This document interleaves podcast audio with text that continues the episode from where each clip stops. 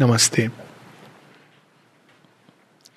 भारतवर्ष में सनातन धर्म में और और भी धर्मों में हम देखते हैं कि आ, हर घटना को एक संस्कार एक शब्द आता है संस्कार। तो संस्कार क्या है? ऑर्डनरीली हम समझते हैं रिचुअल एक कर्म कांड लेकिन इस रिचुअल के पीछे एक सत्य छिपा होता है।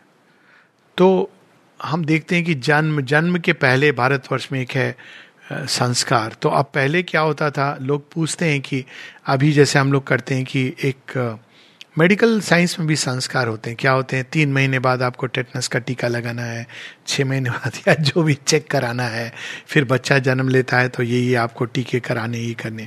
पर हमारे यहाँ इस चीज़ को दूसरे ढंग से की जाती थी पहले। वो भी संस्कार होते थे, साथ में फोर्सेस को इन्वोक किया जाता था, ताकि एक पूरी प्ले ऑफ़ फोर्सेस की अंडरस्टैंडिंग थी भारतवर्ष में। अब वो विलुप्त हो गई है कि जब बच्चे का जन्म हो रहा है तो कौन सी फोर्सेस एक्टिव हैं? कंसीव किया जा रहा है। तब से। जन्म संस्कार कहाँ से प्रारंभ होता था? कंसीव करने के पहले से। पहले से कैसे शुरू होता था? विवाह संस्कार। कौन किससे विवाह कर सकता है? तो उसमें ये सारी चीज़ें डिसाइड की जाती थी, गोत्र इत्यादि। अब ये सब चीज़ें सब खंड वंड हो गई हैं, क्योंकि अब इसका ट्रुथ चला गया है, सब चीज़ें मिक्स हो गई हैं, एक न्यू क्रिएशन आने वाला है। पर एक समय पर ये चीज़ें संस्कार के रूप में, यानी ये रिचुअल्स नहीं थी, इनके पीछे प्ले ऑफ़ फोर्सेस थी। अब उसी तरह से एक ऐसा संस्कार है, जिसको हम सबसे अधिक जल्दी में करना चाहते हैं, और वो है दाह संस्कार क्रिमेशन अब दाह संस्कार क्यों हम करना चाहते हैं? ये हमारी आज की सभ्यता, पुरानी सभ्यता में ये नहीं था। ग्रीक सभ्यता में भी इतना इंपॉर्टेंस दिया गया था इस क्रिमिशन को कि पूरी कहानी आती है इलियन में कि जहाँ पे जब हेक्टर मर जाता है तो एचलिस उसके शव को लेके घुमाता रहता है प्रायम के पैलेस और वो ले जाता है अपने साथ। कहता है, मैं इस शरीर को दूँगा नहीं। तो राजा प्रायम उसके पास जाके भीख माँगता है कि भाई, आप शरीर को दे दो, क्योंकि इससे इसकी आत्मा को कष्ट होगा। ये कम से कम आप दे दो। और उनके यहाँ भी वो फायर रिचुअल है, वो आँखों पे सिक्का डाल करके तो वो संस्कार है। अब दाह संस्कार, अब हम लोग इस चीज़ को धीरे धीरे अभी एक रिचुअल हो गया, अब क्या रिचुअल हो गया? अब आमतौर पे लोगों से अगर पूछा जाए कि भाई, शरीर को क्यों देना पड़ता है अग्नि या बुरियल तो लोग कहेंगे, मर गया है, लाश है। तो आप लाश को कुछ तो करोगे। तो वर्ड क्या होता है? डिस्पोजल ऑफ़ द डेड अगर आप मेडिकल टेक्स्ट बुक पढ़ोगे तो हम लोगों ने पढ़ा था डिस्पोजल ऑफ़ द डेड और हमको कोई प्रॉब्लम नहीं लगी उस समय डिस्पोजल ऑफ़ द डेड अब अगर लगे तो लगता है कि हमारे साथ कोई ऐसा बोले डिस्पोजल ऑफ़ द डेड वही टेंडेंसी जैसे अब ये भी हम देखते हैं कि कोरोना के बाद भी लोग मर गए। अब बहुत अच्छा है कि ये नियम बदल दिया गया थोड़ा सा कि लोग पीपी किट में कम से कम जा सकते हैं साथ में अच्छे अच्छे से सेंड ऑफ़ करने के लिए। लेकिन एक समय था जब कोरोना से जो लोग मर रहे थे, उनके साथ इवन रिलेटिव्स अलाउड नहीं थे। तो उनको बस आप, जो हॉस्पिटल था वो उनका दाह संस्कार नहीं, उनको क्रिमेट कर रहा था या बर्न कर रहा था या शरीर को केवल ऐसे डाल रहा था? क्यों? क्योंकि मनोवृत्ति ये कि जीवित है या मृत है। माता जी बताती हैं कि चीज़ें ऐसे नहीं होती हैं। इनफैक्ट अगर हम स्पिरिचुअल दृष्टि से देखें तो कोई भी चीज़ मृत नहीं होती है। मृत वर्ड एक, केवल एक प्रकार का एक इल्यूजन है कि जब सांस रुक जाती, हृदय गति बंद हो जाती तो हम कहते हैं मृत। तो मृत क्या होता है? शरीर है जो अब डिके की तरफ़ चला जाएगा। वो भी वो मृत नहीं है। क्या होगा उसके अंदर? उसके अंदर एक लंबे समय तक जीवन की गति चलती रहती है। जिसको हम लोग कहते हैं दो प्रकार की डेथ।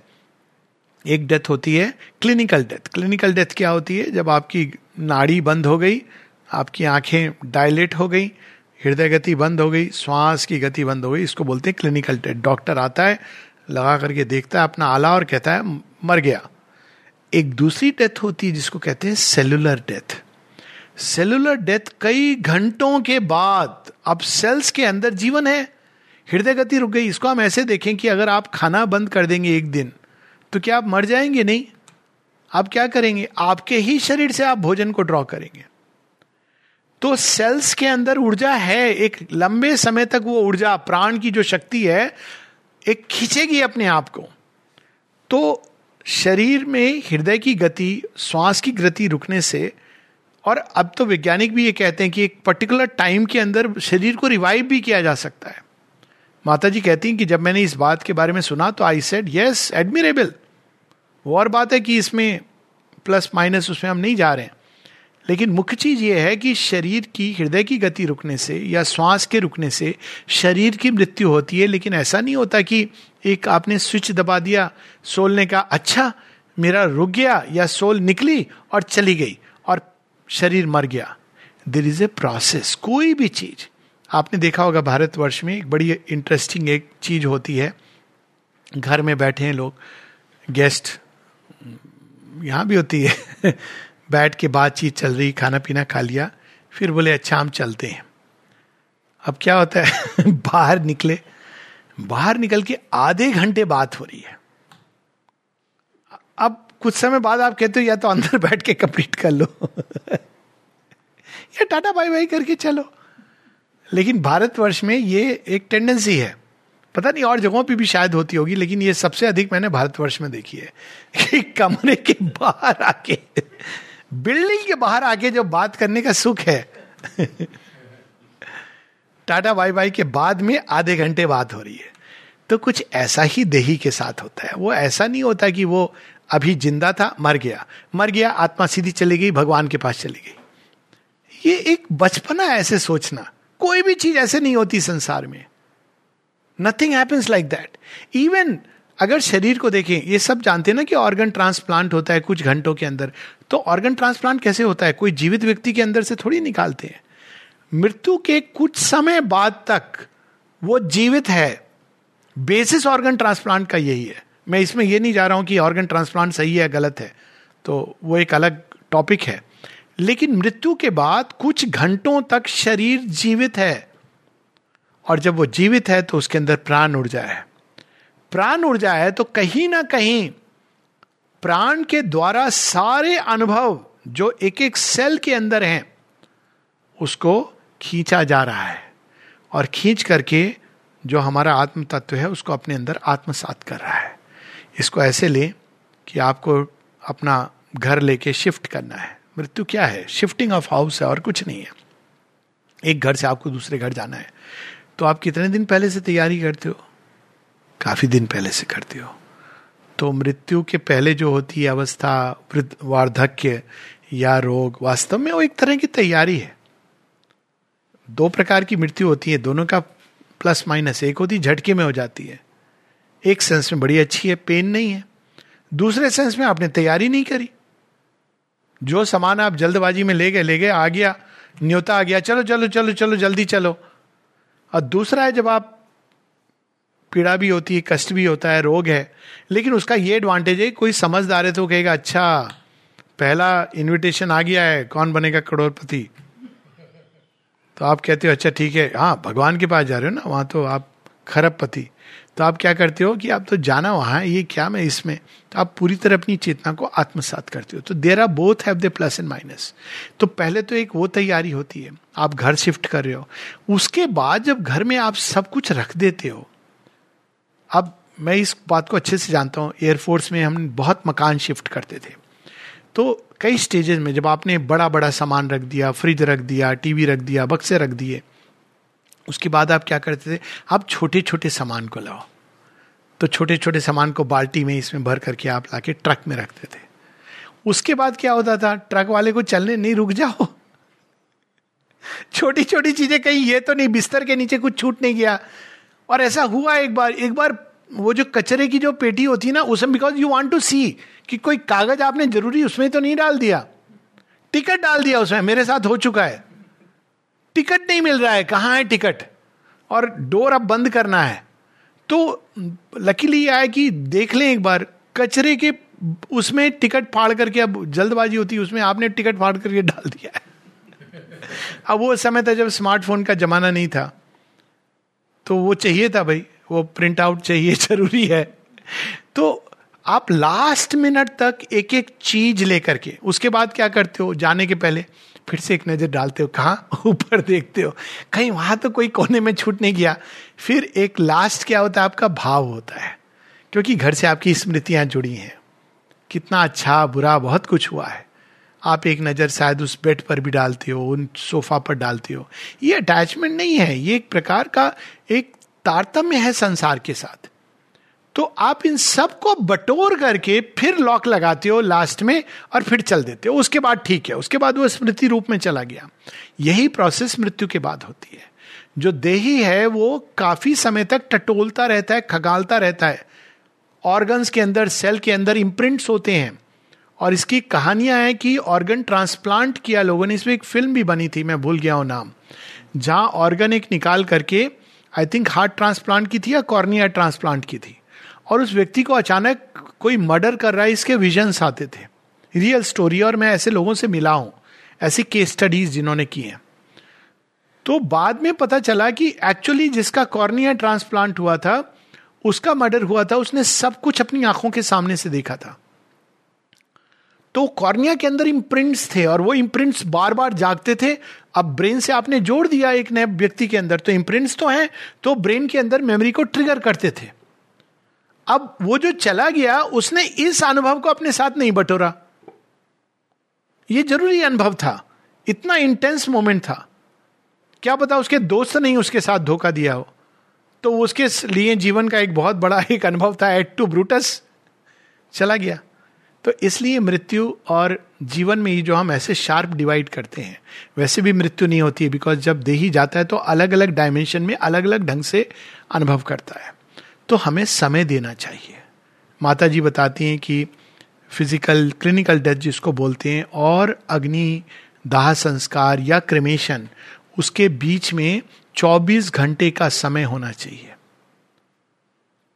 प्रेफरेबली सेवन डेज़ क्योंकि एक और चीज़ होती है स्पिरिट ऑफ़ फॉर्म एक जड़ तत्व की भी अपनी एक आत्मा होती है। आप महसूस करते होगे ना, कभी आपने देखा है कि टेबल के साथ स्कूटर के साथ उस दिन बात हो रही थी, आपका एक संबंध जुड़ता है। क्या संबंध जुड़ता है? आप भूल गए हो सारा, लेकिन आपको जब उसका पेट्रोल कम हो रहा है, कोई चीज़ आपको एक, कोई रोज आप देखते हो पेट्रोल है कि नहीं है नहीं है। एक दिन अचानक आपकी नज़र जाती है, क्योंकि हम सबके अंदर एक मोस्ट मेटीरियल एनवेलप है स्पिरिट ऑफ़ द फॉर्म। और वो आपको आप चप्पल में पाँव डालते हो आपको महसूस होता है कि ये मेरी चप्पल नहीं है या मेरा पाँव नहीं है। नहीं मेरी चप्पल नहीं है। आप डालते हो और अगर आपको ले जाना अच्छी चप्पल लग रही है तो अलग बात है। वो उन सज्जनों की बात मैं नहीं कर रहा हूँ। चप्पल मेरी नहीं है, है कंफर्टेबल तो वो एक अलग चीज़ है। लेकिन आपको पता चलता है, कैसे पता चलता है? Because there is a spirit of the form subtle physical में भी होती है। तो माता जी बताती है टेक्स टाइम इजिप्ट में इसलिए एम्बाम करते थे, शरीर को कितने दिन तक रखते थे। अब ये विद्या हम सब खो चुके हैं। और ऊपर से लोगों को क्या लगता है? जल्दी लाश है, लाश घर में पड़ी है, ले जाओ। लाश नहीं है, तुम्हारे पिता हैं। तुम्हारी माताएँ हैं। उनकी देह है। हम लोग शव के सामने प्रणाम करते, क्यों? इसने शिव को धारण किया था। चेरियट था। वाहन था। ये भाव कि अब ये लाश हो गई। ये लाश नहीं है। कितने वर्षों तक आप किसी को सेंड ऑफ़ कर रहे हो फाइनल बिडिंग गुड बाय आप ऐसे करोगे, चल, उठा करके गाड़ी में डाल दो। आप उसको प्यार से ले जाओगे। आप कहोगे कि ठीक है, आपने सब, आप उसमें वो बीइंग उससे जुड़ा हुआ वहीं पर घूम रहा है। तो you have to give a proper send off वो भी देख रहा है। कि मेरे जाने के बाद इन्होंने ढोल पिटना शुरू कर दिया और मेरे उस पर झगड़ा शुरू हो गया वसीयत के ऊपर। अच्छे से जाने दो दो दिन बाद झगड़ा कर लेना। दस दिन बाद कर लेना, कोई प्रॉब्लम नहीं है। घर को अस्त व्यस्त अलमारी खोलो, देखो क्या है उसके अंदर। ये सब अज्ञानता और मूर्खता और अंधता है। माता जी कई कई दिन, महीनों तक नहीं डिसाइड मना करती थी टू इंटरफियर और डिस्टर्ब द रूम माँ कहती थी कि साइकिक बींग कई बार जो बहुत डेवलप्ड हैं, चले गए। नहीं तो इट टेक्स टाइम तो वो प्रतीक्षा, वो बार बार वहाँ पर आते हैं जस्ट टू टेक रेस्ट कहीं तो वो जाएगा ना, धरती के वातावरण से जुड़ा हुआ है। और जब जाए तो अच्छे से, मन में अगर हम रोना, धोना तो वो, उसको बहुत पीड़ा होती है बिकॉज़ जो संवेदन, संवेदना का जो हमारे पास जो एनवेलप है, वो प्राण है। शरीर को नहीं होती, शरीर को दर्द होता है, संवेदना प्राण को होती है। तो आप जा रहे हैं, वो रो रहा है तो उसको समझ नहीं आ रहा मैं क्या करूँ, इधर आऊँ कि उधर? अब वो जानता है, जाना तो उधर ही है, पर अटैचमेंट से हम उसको खींचे जा रहे हैं। तो ये सारी चीज़ें हमें ध्यान में रखनी है, जब किसी का सेंड ऑफ़ हो रहा है। अच्छे से उनके कान में मृत हो गया है, आप जाके खड़े होइए बोलिए, आपकी आगे की यात्रा सकुशल हो। अच्छी हो माता जी के पास जाइए। हम सब ठीक हैं। हम सब अपना ध्यान रखेंगे। आपने जो हमको दिया उसके लिए कृतज्ञता। और उसके बाद जलाने और उसमें माता जी बताते हैं कि दोनों के प्लस माइनस है। लेकिन जलाने को अगर शीघ्रता से हम जलाते हैं तो उसमें प्रॉब्लम है। बिकॉज़ सडनली अगर हम कट करते हैं कनेक्शन जब आप एक ग्रेवयार्ड में डालते हैं एक प्रॉपर उसमें तो एक टाइम अपने आप हो जाता है। लेकिन जब हम जलाते हैं शीघ्रता से, ये नहीं कहती कि जलाओ मत, बल्कि आश्रम में भी हम लोग जलाते हैं और जलाने का एडवांटेज ये है, माँ बताती हैं कि भूत आदि नष्ट हो जाते हैं। अग्नि से और जल से जो भूत आदि यानी जो वाइटल पार्ट्स निकलते हैं, वो नष्ट हो जाते हैं। तो इसलिए माता जी बताती हैं कि इंडिया में बर्निंग इसलिए करते थे क्योंकि अकल्ट चीज़ों के प्रति वो सेंसिटिव थे। तो उनको पता था कि अगर नष्ट नहीं किया तो वो घूमेंगे वातावरण में। और भय आएगा उससे। तो और अभी भी आप देखिए कि ग्रेवयार्ड में बड़ा, जितने भी सुनसान राम से ब्रदर की फ़िल्में ग्रेवयार्ड में होती हैं। शमशान में नहीं होती, क्योंकि शमशान में उनको पता था कि ये नहीं जलाएँगे तो प्रॉब्लम होगा। भूत इत्यादि आएँगे तो जला दो इसको। तो भूत इत्यादि मानिए जो, माइनर, वो घोष, वाइटल के जो फ्रेगमेंटेड पार्ट्स हैं। तो जलाने से ये होता है कि हम वातावरण को केवल बाहरी नहीं आंतरिक उस एटमोसफियर को स्वच्छ रखते हैं। लेकिन जल्दबाजी में हम जब जलाते हैं तो कष्ट देते हैं, क्योंकि वो सफरिंग होती है, पीड़ा होती है, जो जा रहा है उसको अचानक चार घंटे, छह घंटे में हमने अग्नि को दे दिया। जहाँ किसी के साथ डिकेट्स गुजारे हैं, कम से कम कुछ घंटे और, उसमें क्या समस्या है? अगर कानून में प्रावधान नहीं है कि 24 घंटे से ज़्यादा नहीं रख सकते तेईस घंटे कर लीजिए, बीस घंटे कर लीजिए, कम से कम अठारह घंटे कर लीजिए, पर जल्दबाजी। तो यहाँ पर हमें यह समझना है कि दाह भी एक संस्कार है। ये इंपॉर्टेंट नहीं कि आप मंत्र उच्चारण करते नहीं करते हैं, वो अपनी अपनी श्रद्धा के अनुसार। लेकिन हृदय में सुंदर भाव रखिए, क्योंकि जो आत्म तत्व है और वाइटल बींग है, वो उसके प्रति सेंसिटिव होता है। आप बाहर मंत्र कर रहे हो और अंदर अंदर हो रहा है कि अच्छा हुआ, बूढ़ा गया तो उसको पीड़ा होगी। वो महसूस करेगा बिकॉज़ वाइटल बींग बड़ा संवेदनशील होता है। लेकिन आपके अंदर सुंदर भाव है, प्रेम का भाव है। तो आप मंत्र कर रहे हो, नहीं कर रहे हो, वो ऊपर से बोलेंगे कि अच्छा बेटा, बहुत अच्छा। अच्छा किया तूने। अब मैं चला खुशी खुशी जा रहा हूँ। तो दाह भी एक संस्कार है, मृत्यु को भी देखने की हमें एक आध्यात्मिक दृष्टि चाहिए। वो तरीका कि ये सबसे डिटैच, ये कुछ भी नहीं है, ये बड़ी विचित्र मानसिकता है, उससे बाहर आना चाहिए। Everything we should do consciously including handling the dead and saying farewell to the dead उनको भी टाटा बाय बाय हमें बहुत कॉन्शियसली करना चाहिए। नमस्ते।